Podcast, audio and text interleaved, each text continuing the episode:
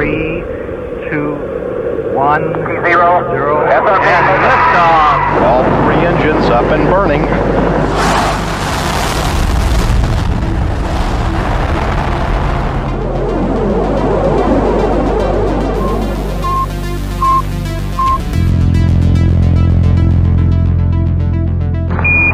Houston, uh, Tranquility Base here.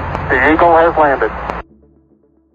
Sveiki, e, tuoj bus vaizdas, palaukit, o kas mūsų klauso, tai iš karto noriu pasakyti ačiū. Pirmiausia, dar noriu padėkoti Augustinui už sukurtą intro ir Tautvidui už naują logotipą. Čia yra naujas projektas, kuriame mes kalbame apie kosmosą. Tiksliau, aš, Mantas, pasikviečiau Godą, kad man labiau papasakotų apie didįjį kosmosą. O šiandienos mūsų epizodo tema yra ateiviai. Jeigu tiksliau, tai kur ir kaip yra ieškoma nežemiška gyvybė, ką tiksliai norime surasti, ką jau esame radę ir kokias žinutės jau esame išsiuntę. Todėl visus kviečiu užsidėti ausinės, nes bus daug gerų garsų iš kosmoso, o dabar lekiam į epizodą. Ir e, gal iš karto reikėtų tokį disclaimer pasakyti, kad mes e, gyvybę sup- suprantam tik tokia, kokia esame mes. Taip. Tai yra ir gyvybės ieškom taip, kaip ją suprantam. Tai visi tie pavyzdžiai ir visi, visos misijos, kurias mes įvardinsim, bus e, apie tai, apie gyvybės paaiškas, kaip mes jas suprantam. Bet mes ją suprantam labai primityviai, mes ją žiūrim pagal save, mes ieškom tokios pačios gyvybės. Taip. Galim išskirti, mes dabar ieškom tos mik mikrobinės gyvybės ir to pačiu intelektinės gyvybės, kur tikė, tikimės, kad mes gausime iš jų kažkokią tai atsakymą ar koduotą žinutę. Taip. Arba gal kada nors ir mūsų aplankys ir mes gal būsim... Ką reiškia, kada nors mūsų aplankys, ar jie dar nėra mūsų buvę aplankę? Gal ir aplankę, bet mes jų nesuvokiam. Pavyzdžiui, Neil deGrasse Tyson turi tokią teoriją, čia nėra jo, bet jis ją labai komunikuoja, kad jeigu yra civilizacija, kuri yra milijonus metų labiau pažengus negu mes mm. ir jinai jau gali keliauti kosmose tuos milžiniškus atstumus, ten šviesmečius ir taip toliau, kas mums užtruktų tūkstančius ir milijonus metų, o jie gali va taip, Taip. e, nuvaryti, tai e, jeigu tai yra tiesa ir jie mūsų aplankė, gal mes juo, jų nesuvokiam tiesiog. Kaip, mes esam kaip skrusdės ir kaip skrusdės galbūt mūsų nesuvokia, taip mes nesuprantam tų pažengusių gyvybių arba jeigu tos gyvybės formos yra kitokios negu mes visiškai. Mhm. Kaip mes nesuprantam, kitokios sudėties, kitaip atrodo, kitaip bendrauja, žodžiu, kur mūsų smegenys tiesiog, nu, jos ne, nesuprocesina tos taip, taip. informacijos, kurią gali gauti. Nes man patiko, viena buvo tokia įdomi mintis, kur jeigu atėjom siunčiamos žinutės, jie nesupranta mūsų matematikos. Ir tas klausimas iškyla, ar mes matematiką atradom ar išradom. Nes jeigu mes ją tiesiog išradom, tai visos žinutės, ką mes siunčiam, jos tiesiog yra apie nieką. Taip. Nes dabar, nu, pagal mūsų dabartinį suvokimą, matematika yra universali kalba. Taip. Ir e, būtent dėl to tos visos siunčiamos žinutės yra paremtos kažkiek matematika, nes jeigu tai yra universali kalba ir matematika yra tokia pati kitose galaktikose, galbūt kitose planetose, tai neva turėtų kažkaip visos civilizacijos, jeigu tokios atsiranda, daiti iki to paties Mhm. sprendimo kažkokio. Bet dar vienas šiaip labai įdomus dalykas yra, e, kai rašiau knygą apie nu, nežemiškas tas e, gyvybės paieškas ir žiūrėjau, kaip kiekvienas mokslas apibrėžia gyvybę. Mhm. Tai kiekvienas mokslas turi savo apibrėžimą gyvybei. Tai, tai dar pasudėtingina nežemiškos gyvybės paieškas, nes mes nes, nesam sutarę, kas yra gyvybė ir kas yra gyva. Tai yra ar ta, ta kažkokį dalyką ar gyvį, jeigu mes atrastume kažkur, mhm. kaip mes žinotume, kad tas gyvis yra gyvas ir kaip mes tai suprastumėm. Tai e, kol kas mums to vat, suvokimo kažkokio bendro gyvybės apibrėžimo nėra, tai tai dar pasudėtingina visą situaciją. Gerai, tai gerai, galim pradėti gerai, gerai, man, man reikia. Pirmoji dalyje mes kalbėsime apie tai, kur ieškom nežemiškos gyvybės. Tai yra Saulės sistemai ir už Saulės sistemos ribų. Tai jo, ben- bendrai paieškos taip gali būti klasifikuojamos. Tai yra, ką mes darom savo kaiminystėje, tai yra Saulės sistemoje ir ką darom už Saulės sistemos ribų. Kodėl yra šita tokia takoskira padaryta, tai Pirmiausiai todėl, kad kosmosas yra žiauriai didelis ir yra nepriepiamas ir greičiausiai begalinis. ir atstumai kosmose yra milžiniški. Tai mes daugiausiai savo pastangų, daugiausiai e, savo aparatų galim siūsti į kaiminystę, tai yra į Saulės sistemą ir bandyti ten surasti dalykų. Mhm. O ten kas už Saulės sistemos ribų, tai irgi dar kitas dalykas, mes pakalbėsim. Tai gal pradėkim nuo Saulės sistemo ir... Ir artimiausia mūsų planeta, kur mes daugiausiai jos tikimės ir labai ten daug visko ieškom, tai yra Marsas. Taip, ar žinai, kodėl būtent Marsas? E, žinau, aš žinau, kodėl būtent Marsas, e, nes Marsas, žiūrėk, netgi esu užsirašęs, tikėtina, kad prieš maždaug 3,5 milijardus metų turėjo labai didelius ežerus ir vandenynus. Nes kaip mes pradžioje šnekėjome, mes ieškom gyvybės, kuri ir panašiai mumis. Taip. Tai mes tikimės, kad visa gyvybė prasideda nuo vandens. Taip, reikia vandens, reikia ten, pavyzdžiui, degonijas, nu, to, ko reikia mums, kad mes gyventume. Taip. Ir paskui atsitiko kažkoks keistas dalykas Marse, kad atmosfera sumažėjo ir viskas išgaravo. Taip, ir dabar ten yra tokia kaip dikuma, e, visiškai negyvenama. Tai mokslininkams yra žiauriai įdomu sužinoti, ar tuo metu kol e, Marsas turėjo panašias sąlygas į Žemės ir tai truko ne 10 metų, tai truko šimtus milijonų metų. Mhm. Ar per tą laiką užsimesgė gyvybė, o jeigu neužsimesgė, kodėl? Tai yra, ar gyvybė iš karto užsimesga, kai yra sąlygos, kurių reikia mums, ar neužsimesga. Mhm. Tai jeigu neužsimesga, tai čia dar įdomesnis klausimas, kodėl, jeigu yra visos sąlygos, kurių reikia ir staiga ta gyvybė neužsimesga. Kodėl? Taip yra? trūksta vieno. Misinglinkas. Taip, dėl to jau daug metų yra siunčiamos misijos ten. Jo, bet irgi ten e, patikslinti, ar ne, Marse yra, kaip buvo minėta, buvo išgaruotas vanduo, arba kitas yra sušalęs vanduo, ar ne, nes Marse yra labai šalta. Ir Taip. ten yra tų tokių požeminių, kaip ir lietkalnių. E, Yra ledo, kuris, manoma, yra vandens ledas ir mhm. tai tas vanduo yra tiesiog sustingęs ledą ir galbūt po Marso paviršiumi yra, gali būti, kad yra kažkur vandens, bet mes to dar nežinom, dėl to yra tyrinėjama, dėl to yra skirtingos misijos. Pavyzdžiui, e, Curiosity misija, kurią turbūt visi yra girdėję mhm. ir jinai jau daug metų Marse labai lietai važinėja, bet ir tyrinėja, jinai yra geologinė misija. Vadinasi, jinai e, tyria Marso paviršių, Marso uolienas, tada yra Mars Insight irgi prieš keletą metų nusileidusi, kuri jau yra nejudri misija ir kaip koks kurmis grežės vis giliau mhm. ir giliau gilesnius sluoksnius, žiūrėti, kas darosi su Marso būtent e, uolienomis, su Marso taip jau bendrai pasakysiu žemę. Mhm. Ir tada e, praėjusi vasarį labai sėkmingai ten nusileido ir pirma tokia astrobiologijos pilna, pilna misija. Tai astrobiologija tai yra mokslas apie gyvybę kosmose. Tai ta misija jau ir tirs ir olienas, aišku, ir ten dar įvairiausių instrumentų mokslinių išbandys, kaip pavyzdžiui, būsimų marsonautų kostiumo e, tuos samplus, Taip. žiūrės, ar jie ten atlaiko, bandys tada su aparatais išgauti iš anglės dvideginio, išgauti deguonį, nes Tai čia šitas e, Perseverance perseverance. Perseverance, jie turi šitą dalyką, kur e, man buvo įdomu, kaip jis, žinai, ieško, ieško tos visos gyvybės, nes aš pradžioje galvojau, Lazeris. tam esmė, jisai turi du mikrofonus, septynis įrankius ir iš viso 23 kameras. Taip. Ir ten daug įvairių dalykų sudaro. Ir ten siunčia įvairią ultravioletinę šviesą arba tai renginą ir taip skanuoja tas olienas. Ir atsakant savo į klausimą, štai taip skambėjo pirmasis įrašytas Marsaigio lazerio darbas. Nors ir skamba labai primityviai, bet būtent šie garsai suteiks informaciją apie fizinę uolienų struktūrą. Aš galvoju, kad tas robotas turi gražnus, bzz, bzz, bzz, išgrėžia, pasiema davinius ir iš, išsiunčia atgal. Tai bus, e, paims jis davinių ir tuos davinius, čia jau bus kitas misijos etapas, mhm. tie daviniai bus e, parskraidinti į Žemę. Tai yra viena, vienas iš, toks, iš misijos tikslų, kad paimtų šiek tiek Marso olienų, įdėtų į indelį ir kai jau ateis laikas, kol kas saugotų tą indelį ir kai ateis laikas išskraidintų į, į Žemę. A, su, su šito dalyku. Taip, Okay. su, su tom olienom. Ir labai yra svarbus dalykas, kad, kaip ir minėjau, tai yra astrobiologijos misija, tai yra ieškos senobinės gyvybės ženklų.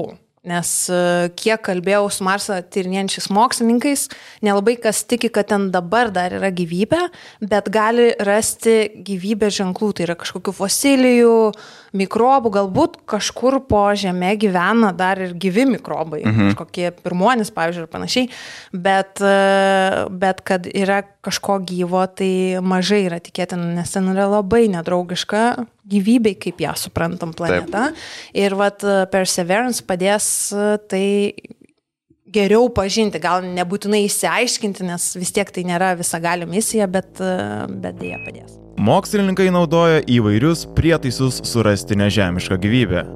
Tačiau gal tam yra paprastesnis būdas - sukurti internetinį kvietimą per Zairo tinklapių kūrimo platformą. Ten tinklapių kūrimo įrankiai yra antiek lengvi ir pritaikyti visiems, kad net gerbiamas ateivis galėtų susikurti savo internetinį tinklapį ar elektroninę parduotuvę.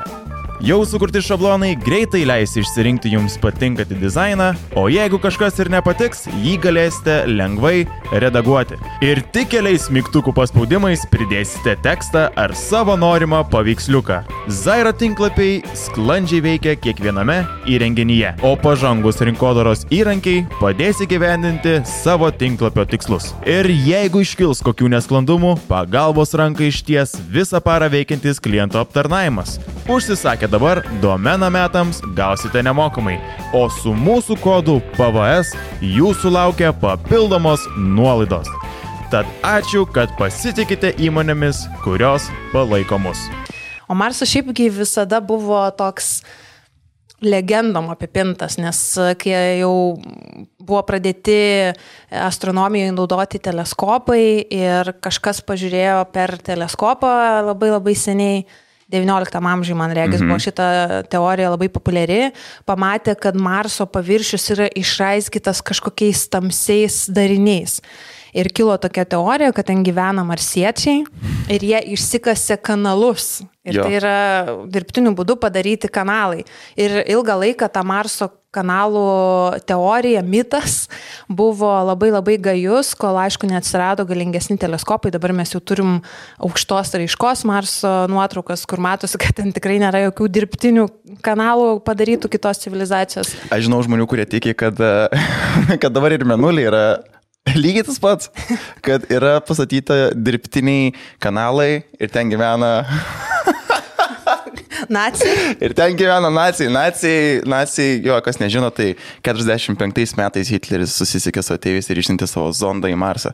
Bent jau ten buvo tokių konspiracijos teorijų. O apie Marsą jo buvo įdomiai užsiminus ir e, tas pats Tesla, ar ne? Taip, Nikola Tesla. Ir jisai, jisai skelbėsi, kad jisai bendrauja su marsiečiais? Taip, jis buvo sukūręs tokį aparatą, kuris fiksuodavo keistus garsus. Ir jis nutarė, kad tie vat, keisti kažkokie signalai yra marsiečių bendravimas su mhm. Žeme kad jis bendrauja su marsiečiais. Tai netgi tuo metinę, aš tau siunčiau, tuo metinę žiniasklaidą, net uh, popierinę dar tada, Aha. čia 19 amžiui, rašė, kad 1920 m. kovo 18 The Tomahawk laikraštis rašė. Garsus serbų išradėjas ir elektros ekspertas Nikolas Tesla sako, Markonio bendravimo su kitomis planetomis idėja yra didžiausia ir patraukliausia problema, su kuria šiandien susiduria žmogaus vaizduoti. Vieną dieną mano ausis užfiksavo, regis įprastus signalus, Aš žinojau, kad jie negalėjo būti pagaminti Žemėje. Man kilo idėja, kad jie atkeliavo iš Marso.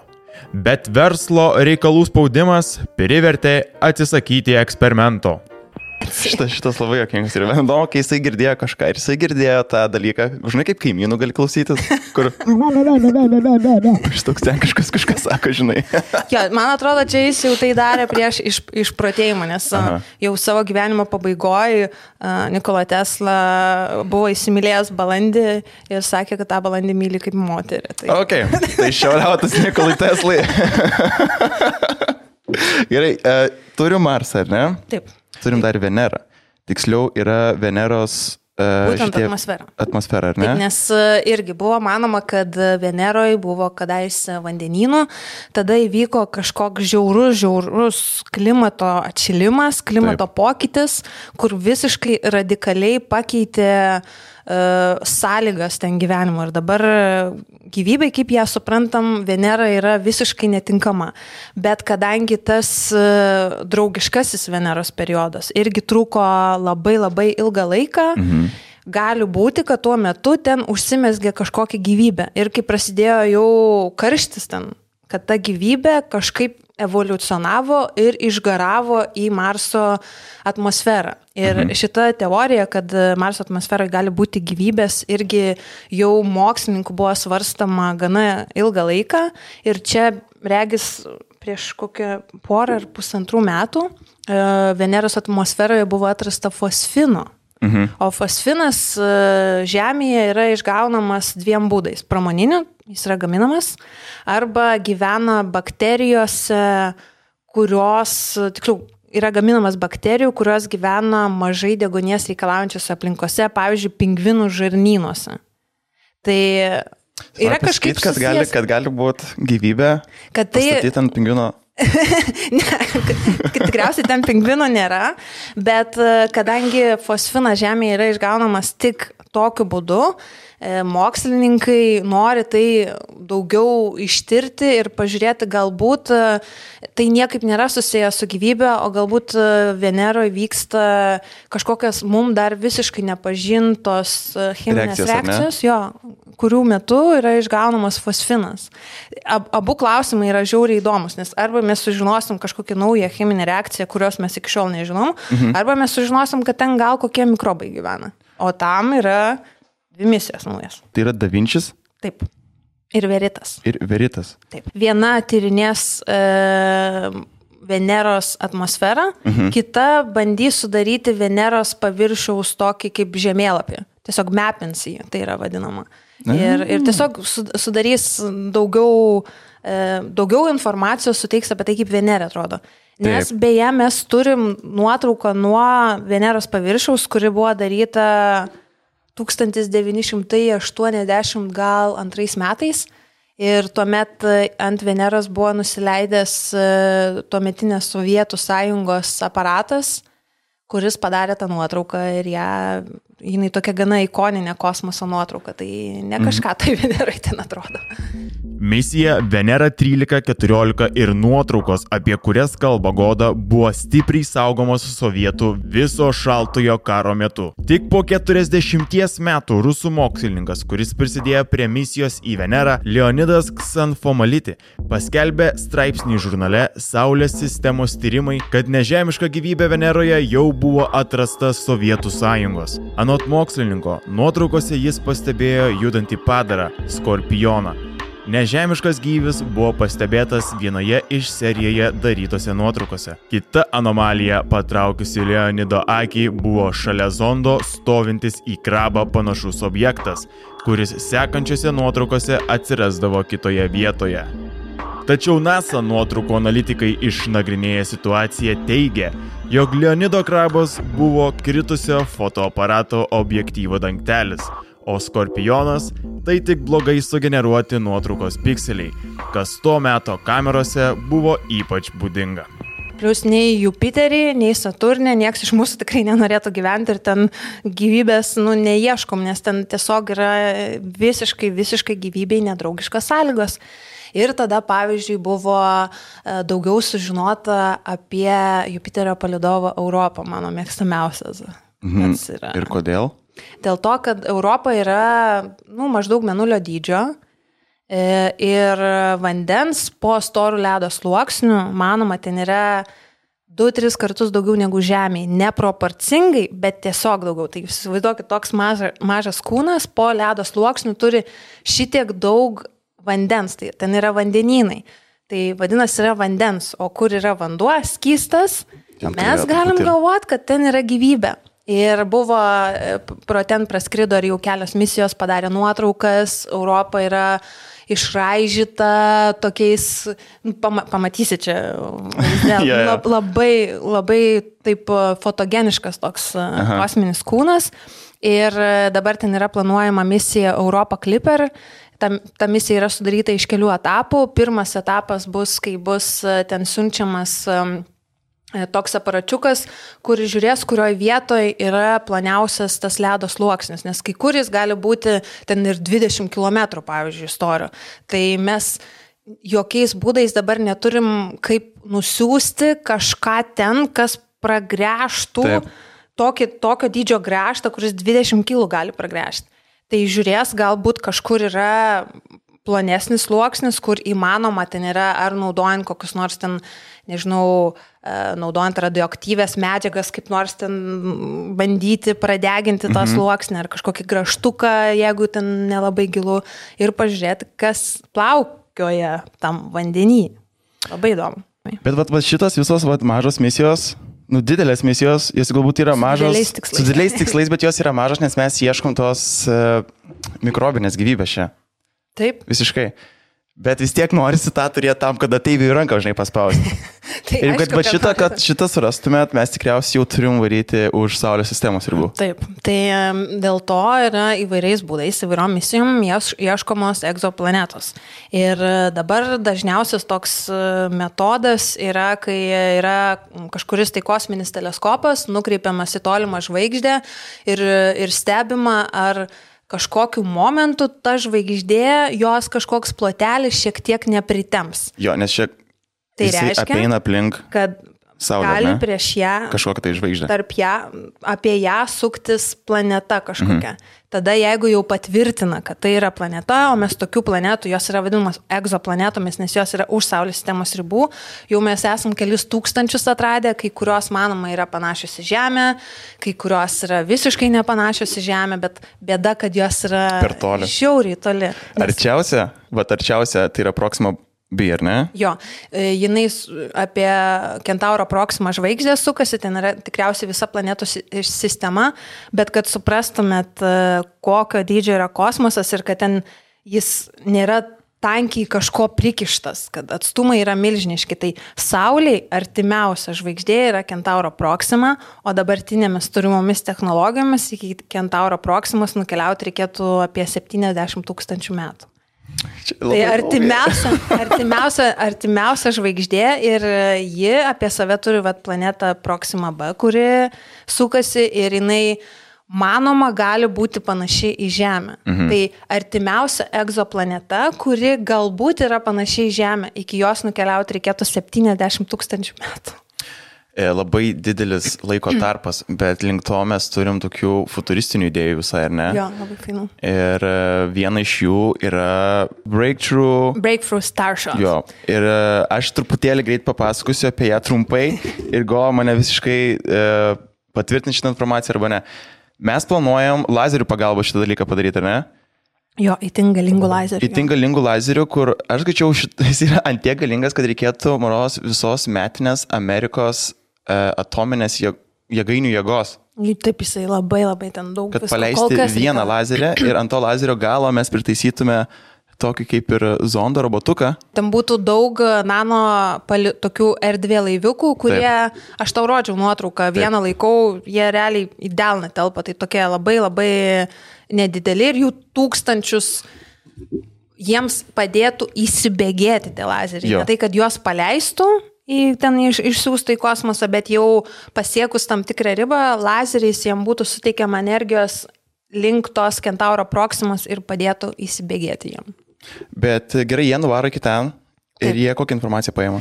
Tai, žodžiu, kaip ir minėjau, e, iki šiol e, turimom technologijom mums reikėtų iki Kentauro Proximos keliauti 70 tūkstančių metų, kas yra neįmanoma.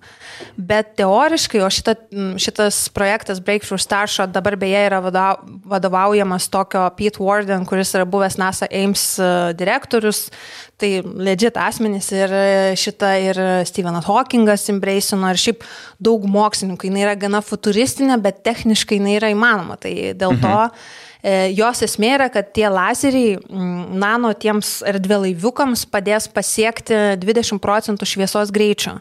Ir to užtenka, kad iki Kentauro Proximas būtų nukeliavome per maždaug 20 metų. Vietoj 70 tūkstančių metų mes sutrumpinam iki 20 metų.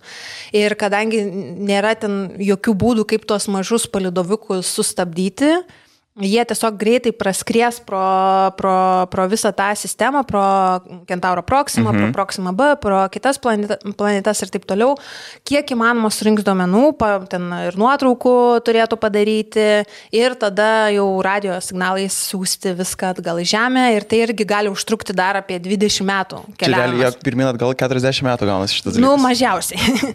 mažiausiai, bet dar tą misiją reikia pastatyti, tai žodžiu, čia mes galim dar ir laukti labai labai ilgai gerai, bet sakau, kadangi legit žmonės stovi už jos, gali būti, kad, nu, kad, kad jinai galbūt kad ir, ir pavyks dar mūsų amželį, kaip sakoma. Mhm. Bet jo, surinks, pažiūrės, ten, kaip viskas atrodo iš arti, nes mes dar niekada nesam buvę prie, prie egzoplanetos ir kaip atrodo ten viskas. Ar iš tikrųjų yra ta planeta panaši į Žemę ir galbūt pavyks užfiksuoti ir kažkokiu ten nežinau, nežemiškos civilizacijos, Mhm. tų techno Pagaliau. signalų Jo. ir taip toliau. Tai dėl to šitą misiją turi labai tokį didelį hypą ir man įdomu, kur tai prives, nes Stevenas Hawkingas apie šitą misiją net savo paskutiniai knygoje rašė. Jis labai ją embraceino, labai ją palaikė, sakau, techniškai jinai yra įmanoma, bet kiek, kiek kaip jinai bus įgyvendinta, nu viskas į pinigus atsiriamė. Tai yra vis tiek tokia kaip privati iniciatyva, ten ir Google'as tame dalyvauja ir taip toliau, jie pinigų tikrai turi, turi mokslininkus, turi techninius sprendimus, bet neužtenka kol kas turimų pinigų. Jo, mes ieškom patys ateivių, bet mes galim ir pasiūsti patys savo žinutę. Taip.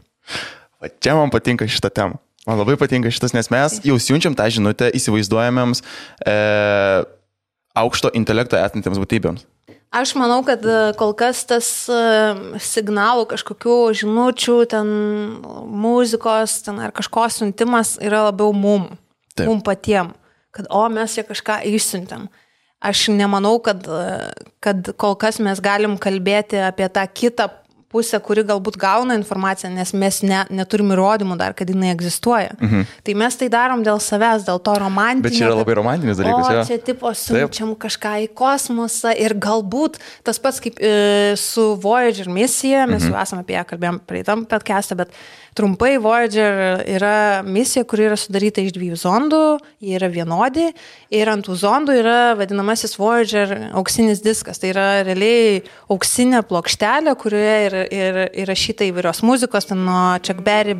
Voyager auksinį diską sudarė 55 skirtingi buvusių ir esamų kalbų pasisveikinimai, kaip šumerų, Acadian, Adanesh Lushulmu, ispanų, Hola y saludos a todos japonų, Konnichiwa. O genki desu ka? Serbų. Želimo vam sve najlepše sa naše planete. Įvairūs gamtos garsai, kaip ugnikalnio išsiveržimas. Laukinio šuns taugimas.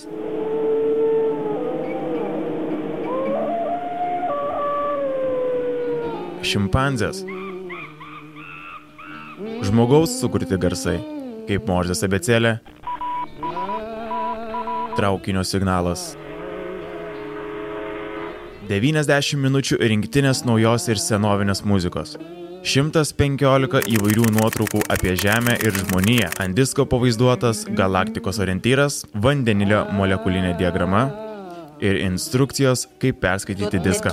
Uždėta instrukcija, kaip tą diską sugroti, mhm. jeigu pagauso. Kadangi Voyager abu zondai yra toliausiai, toliausiai nuo Žemės esantys žmonių kurti aparatai, jie yra jau už Saulės sistemos ribų, bet jie dar gali ten milijardus metų su niekuo ne, nesusitikti. Ir, e, ir tikriausiai jų galbūt nieks niekada ir ne, nepagaus. Ir, bet mum tas buvo kaip žm- žmonijai, tai ta romantinė vat, pusė, kad išsiuntėm kažką nežemiškai civilizacijai, kažką vat Karlas Seiganas tą visą projektą padarė ir kad e, dabar ir tai skrenda kosmose ir skris dar milijardus metų, kai jau nebebus nei Žemės, nei Saulės, nei mūsų, bet čia bus tokie kaip žmonijos ambasadoriai, amžinai galbūt net kosmose. Tai jo, tai va, Seiginas labai in, e, buvo link to, kad tipo kalbėti su nežemiška būtybė, ar ne? Jisai labai norėjo, jisai labai skatino šitą dalyką. negi tie- Nekalbėtis, o gal ieškoti. Siųsti žinutę, jo. Taip, ieškoti įvairiausiais būdais. Ir jo tas e, noras gal buvo labiau toksai skatinantis e, mokslo populiarinimo tą pusę. Kad, mhm. Nes iki tolgi nežemiškos gyvybės paieškos buvo toks labiau kaip, o, nu, žali žmogeliukai, Taip. ten mokslinė fantastika, filmai čia e, grobė ten e, amerikiečių ūkininkų karvės, ten e, zonduoja juos ir, pana- ir panašiai. Ir e, tokio, sakykime, visuomeniai to, tokios temos nebuvo. Net, net kai aš pradėjau dar būdama mokykloje domėti šitą temą, būdavo keista kažkam pasakyti, nes iš karto pasakai nežemišką gyvybę, o tai ką tu tai marsiečiais tikėjai? Mhm. Vat iki, iki tokio lygio. O Seiganas pradėjo sakyti, kad žiūrėkit, e, mes gyvenam ant planetos, kuri yra realiai nieko neipatinga. Planeta sukasi su keliom kitom nieko neipatingom planetom. Sukasi apie visiškai nieko neipatingą Saulę. E, tokių saulių yra visiškai nieko neipatingoje e, paukščių tako galaktikoje. Tokių galaktikų yra milijardai, vadinasi, planetų yra milijardai galimai. Mhm. Galvoti, kad mes jau čia esam kažkokie visiškai ypatingi ir tik mes atsiradom, nu, labai nemoksliška yra. Ir jis pradėjo populiarinti tą idėją, kad reikia, kad mokslininkai jau ir iki tol svarstė ir ieškojo, bet būtent jis į visuomenę perkelia šitą dialogą, kad tai nėra tų, kur, o mane buvo pagrobę mhm. deiviai, kad tai yra mokslinė reali šaka ir kad yra SETI institutas, kuris ieško radio signalus, signalais ir naudoja radio tą astronomiją ieško nežemiškos gyvybės ir, ir bando ten išsiųsti visokių signalų ir panašiai. Kad tai yra mokslas. Bet yra Aresibo žinutė. Taip. Recibo, nuostabusis. Teleskopas. Gal reikėtų pristatyti, kas tai yra. Taip, tai žodžiu, aišku. tai buvo milžiniškas e, teleskopas, radio teleskopas, padaręs e, ne tik išsiuntė žinučių, bet šiaip daug labai moks, mokslė atradimų daug padaręs, buvo labai labai svarbi kosminė tokia observatorija Žemėje. Ir e, tiesiog, kadangi vis trūko finansavimo, ten viena audra jį aplaužė, kita audra. Ir tada galiausiai jis visiškai sugriuvo. Aš manau, mes parodysim tą Aha. video, kaip jisai ten dramatiškai, milžiniškai. Ten ir Jamesas Bondas buvo filmuotas, ir tas pats filmas Contact buvo filmuotas. Ta prasme, Arecibo gauta žinutė yra Android Division garsiojo Unknown Pleasures albumo viršelio tokia mhm. pulsaro, man atrodo, ten dizainerio padaryta. Bet, nu, ta prasme, jis turėjo ir tokią pop kultūrinę reikšmę, ir mokslinę labai reikšmę. Ir jisai jo sugriuvo, kiek žinau, yra planuojama Puerto Riko ten valdžia tarsi pledžino atstatyti jį, bet kol kas kažkokių realių veiksmų dar nebuvo. Mhm. Man ta žinutė yra pati jaučiu viena iš viso kosmoso visų šitų istorijų, viena tikriausiai tokia mistiškiausia ir įdomiausia. E, tai Pati žinutė trunka apie 3 minutės ir skamba štai taip. Žinutė savyje transliavo pamatinę informaciją apie Žemę ir žmoniją. Ji buvo ištransliuota 1974 metais į M13 žvaigždžių klasterį, o savo galutinį tašką turėtų pasiekti po 25 tūkstančių metų. Žinutės turinys buvo sukurtas dviejatinių kodų, bet pati žinutė buvo transliuojama radio dažniu. Jis susideda iš septynių dalių. Pirmoji daly buvo užkoduoti skaičiai nuo 1 iki 10. Po to DNR sudarančių elementų atominiai numeriai, bazių ir nukleotidų formulės, DNR dvigubos spiralės grafinė struktūra, taip pat grafinė vidutinio ūgio žmogaus figūra, žmonių skaičius Žemėje, Saulės sistema bei Arecibo observatorijos radioteleskopo ir antenos vaizdai. Ir toks uh, gan vaikiškas galbūt būdas parodyti, ypač tas vienas, tas žmogeliukas mažas, kur atrodo, kaip mes galim suprasti, kas ten buvo pavaizduota. Vėlgi, gal čia labiau yra mum, vat, Recibo reikėjo populiarinti savo veiklą, reikėjo mokslininkam atkreipdėmėsi labiau visuomenės, tai vat mes tokį padarėm. Aš mhm.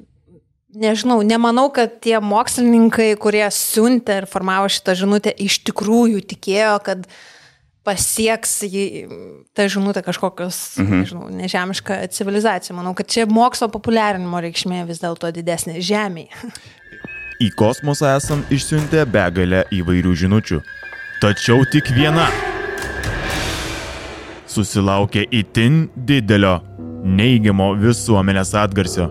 Prie kosminių zondų Pionier 10 ir 11 buvo pritaisytos auksų dengtos lentelės, ant kurių buvo pavaizduoti nuogi vyro ir moters atvaizdai - Saulės sistema, galaktikos žemėlapis, vandenilio molekulinė diagrama ir zondo siluetas. Tačiau visuomenė papiktino vyro iškelta ranka. E, Žmogaus, vyro ir moters siluetai, kur labai visuomenė pyko, jog jie yra pavaizduoti nogi. Taip. Čia buvo didžiulis skandalas. Čia buvo labai dabar didžiulis skandalas. Indecent. Bet didesnis skandalas buvo tai, jog vyras mojuoja, o ne moteris. Arba kodėl jie būdą gali mojuoti. Ir feministė supyko, sako, kaip jau kokią žinutę dabar Nu, čia- siunčiam. Bet čia nebuvo kažkoks didžiulis skandalas, čia buvo tiesiog e, kai kurios gal ten, nežinau, radikalesnės feministės. Šiaip feministės nėra jau tokios visiškai kvankos. Ir labai, ir kitas dalykas buvo, kad labai rasistinė žinutė.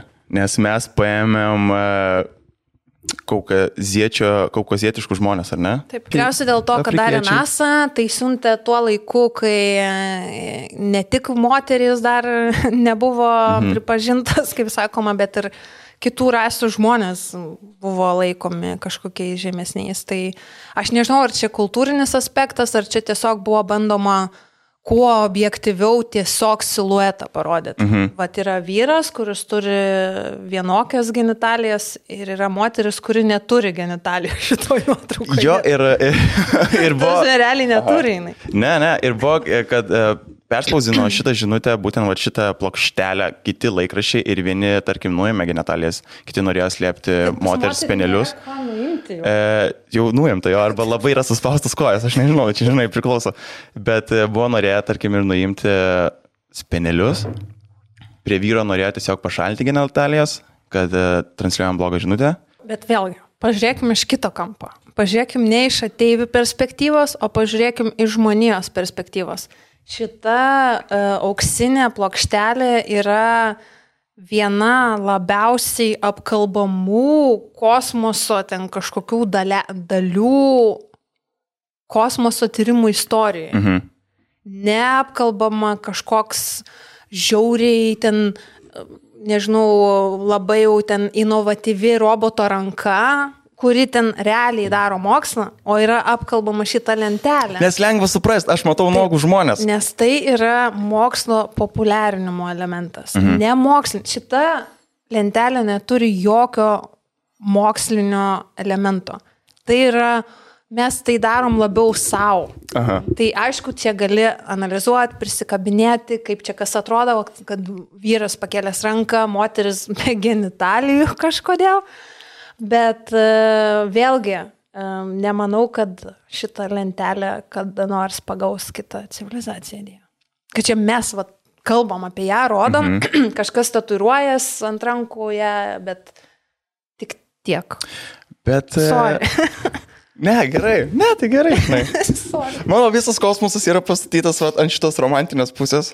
Bet tai jisai, aš nemanau, kad jis yra mažiau rom romantiškas dėl to, kai tu supranti, kad mes kaip žmonės darom kažką savo tam, kad kuo daugiau žmonių padai, nu, kuo daugiau žmonių atkreiptų į tai dėmesį. Pavyzdžiui, Voyager misijos ir tas auksinis diskas, apie kurį mes kalbėjom, ir e, nuotrauka padaryta The Pale Blue Dot, mm -hmm. kurią mes ir gal parodysim, kur Žemė per 6 milijardus kilometrų atrodo kaip vienas pikselis, tiesiog e, šviesos, e, žodžiu, spindulėlį nutūpęs, romantiška foto, viskas gerai.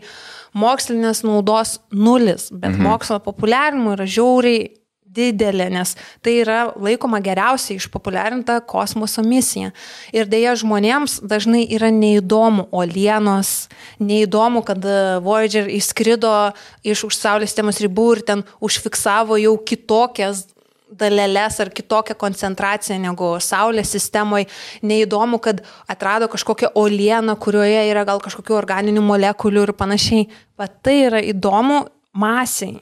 Ir. NASA tai supranta, dėl to ir, ir yra daromi visokie papildo, investuojama į papildomus dalykus, kad pasiektų to žmonės, kuriem techniniai dalykai galbūt yra neįdomu ir tai irgi yra labai gerai. Pavyzdžiui, kolabas su H&M. Taip, kur visi nešiojo NASA, nas, NASA, NASA džempus. džempus ar ten maikas, ar, ar švarkus ir panašiai. Irgi tai yra gerai, tai yra mokslo populiarinimas. Mhm. Ir jeigu tai iš tų žmonių, kurie vat, nas, NASA's maikės H&M nusipirko, nors kažkuri dalis galbūt ten užėjo NASA's puslapį, pasidomėjo, užsikabino, kad o kaip fainai, tai, tai jau yra pasiekimas. Mhm. Fainai tai yra. Tai nėra čia jokios, nežinau, romantikos nebuvimo. Aišku, mes galim svajoti, nieksgi ne, nedraudžia, kad pa- pagaus tai vieną dieną, bet kartais vat, mokslas moko bū- būti ir racionalesniems, ir realistiškiams. Ir svajoti, aišku, niekas nedraudžia, bet suprasti, kad tai yra tas kažkoks mūsų noras. Vat, ang, anglai turi tokį gražų įsireiškimą longing Mhm.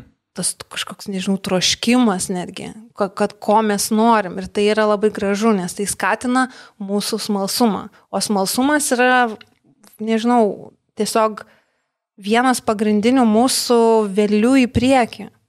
Kaip žmonėje, kiek mes tobulėjom, kiek mes sužinojom, mes esam vedami smalsumą, mes esam žiauriai smalsus padarėliai. Mhm. Ir mes norim daug sužinoti. Nu, pažiūrės, ką pasakys, kai mes gausim atgal tokią pačią žinutę. Atsius niuts. Seniuts. Jo, ir šitą išsiuntį toks. Sveikas, jo. Bet mes esam gavę žinučių. Ar e, kol kas vat nežinom, mes turim vieną keistą signalą, Vieną keistą, vieną labai populiarų signalą. labai populiarų, labai E, keistą. Taip. Ir man labai patiko tas faktas, kad čia yra SETI instituto realiai, ar ne, užfiksuotas. Jo.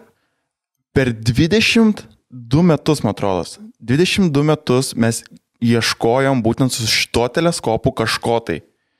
Ir gavom vieną signalą, vieną labai didelį signalą iš Big Air teleskopų. Taip. Ir jis yra vadinamas wow. O žinai kodėl? Nes tas bičias, kuris atrado, jisai tiesiog apvedė skritulių tos uh, skaičius ir parašė wow, nes jis buvo išskirtinai didelis. Taip, nes čia ir buvo, nes mes suvokiam, kad e, tokį signalą galima įsiųsti tik e, dirbtiniu būdu. Deja, tačiau WOW signalas neturi jokio garsinio pavydulo. Vienintelis įrašas apie signalo stiprumą yra raidžių ir skaičių spaudinys, kuris buvo 30 kartų stipresnis negu įprastai. Manoma, kad signalas sklido iš Šaulio žvaigždyno, netoli M55 žvaigždžių klasterio. Nes jis Padarytų. buvo labai glaudus ir jis buvo labai suspaustas. Taip, Jisai taip. buvo į vandenilio megahertzų signalą suspaustas, ar Ir, ne? taip ir realiai dėl to uh, būtent tas visas, kaip čia pasakyti, diapazonas dabar yra saugomas radioastronomijai. Jo negali naudoti, pavyzdžiui, ten mėgėjai pasistatė kažkokią pastatytų radio teleskopą, negali, mhm. nes yra laukiama, ar dar bus tokių signalų.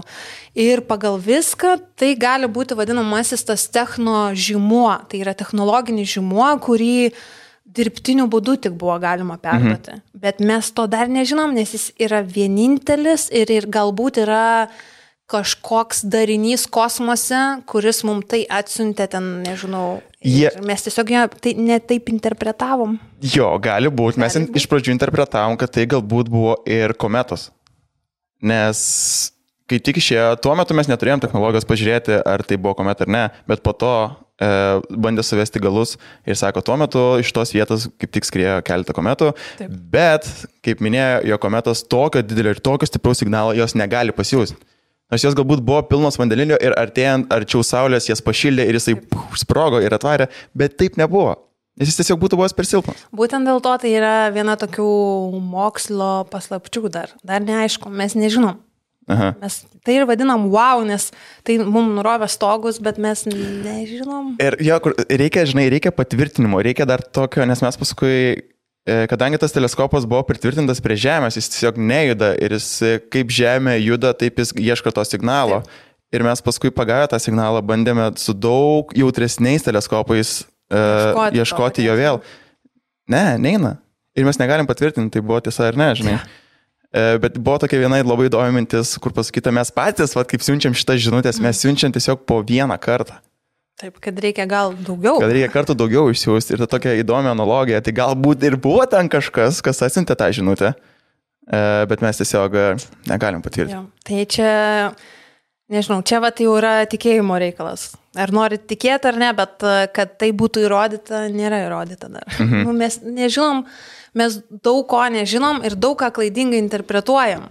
Daug jo. signalų mes istorijoje esam, ne tik Tesla klaidingai interpretavo savo pokalbį su marsiečiais, bet ir tu žinai tą istoriją su mikrobangė, gali papasakoti. E, jo, mes keletą metų tiesiog uh, trekinom mikrobangės skleidžiamus signalus, nors galvom, jog ten iš tikrųjų yra ateiviai, kurie bando su mumis susisiekti. Nes vienos observatorijos e, mokslininkai užfiksuodavo nuolat, daug metų ten labai viskas mhm. vyko, užfiksuodavo nuolat e, signalą kažkokį keistą. Ir galvoju, kas čia per signalas, kas čia vyksta, N- nepaaiškinsi, čia tarsi iš kosmoso, bet mums nepaaišk, nesuprantamas visiškai mhm. signalas. Ir e, po kurio laiko kažkaip buvo pastebėta, bet jau čia po daug metų, kad, hmm, kažkaip tas signalas visada ateina vienu metu. Tai yra maždaug apie ten ar 12 ar Aha. 1 dienos. Ant pietų kažkodėl. Kažkaip ant pietų. Ir paaiškėjo, kad tai yra tiesiog, kai žmonės darosi pietus toje observatorijai, kad teleskopas pagaudavo mhm. mikrobangės tą signaliuką ir štai gana ilgą laiko tarpą mes tyrinėjom mikrobangę. Tai būna ir tokių dalykų, kad e, Labai liūdna, bet iš kitos pusės, tai tyrinėjau. Taip, Karlas Teiganas yra labai fainą mintį pasakęs, kad uh, angliškai tai skamba extraordinary claims require extraordinary evidence. Tai kad tokie labai stiprus teiginiai reikalauja labai stiprių įrodymų. Taip. Tai kol kas mes turim tik teiginius, bet tokių įrodymų mes neturim. Mhm. Dėja. Dėja. Čia buvo paskutinė podcast'o žinutė. Jeigu patiko, paspauskite like, pasidalinkit su draugais, jeigu matėt ateivį, pasidalinkit savo istoriją komentaruose. O jeigu patiko mes, tai pasiekit mus socialinėse tinkluose. Aprašyme rasit mūsų rekomendacijas šio epizodo tema. Tokių epizodų bus dar daugiau. O dabar sakom, Iki. Iki, ačiū.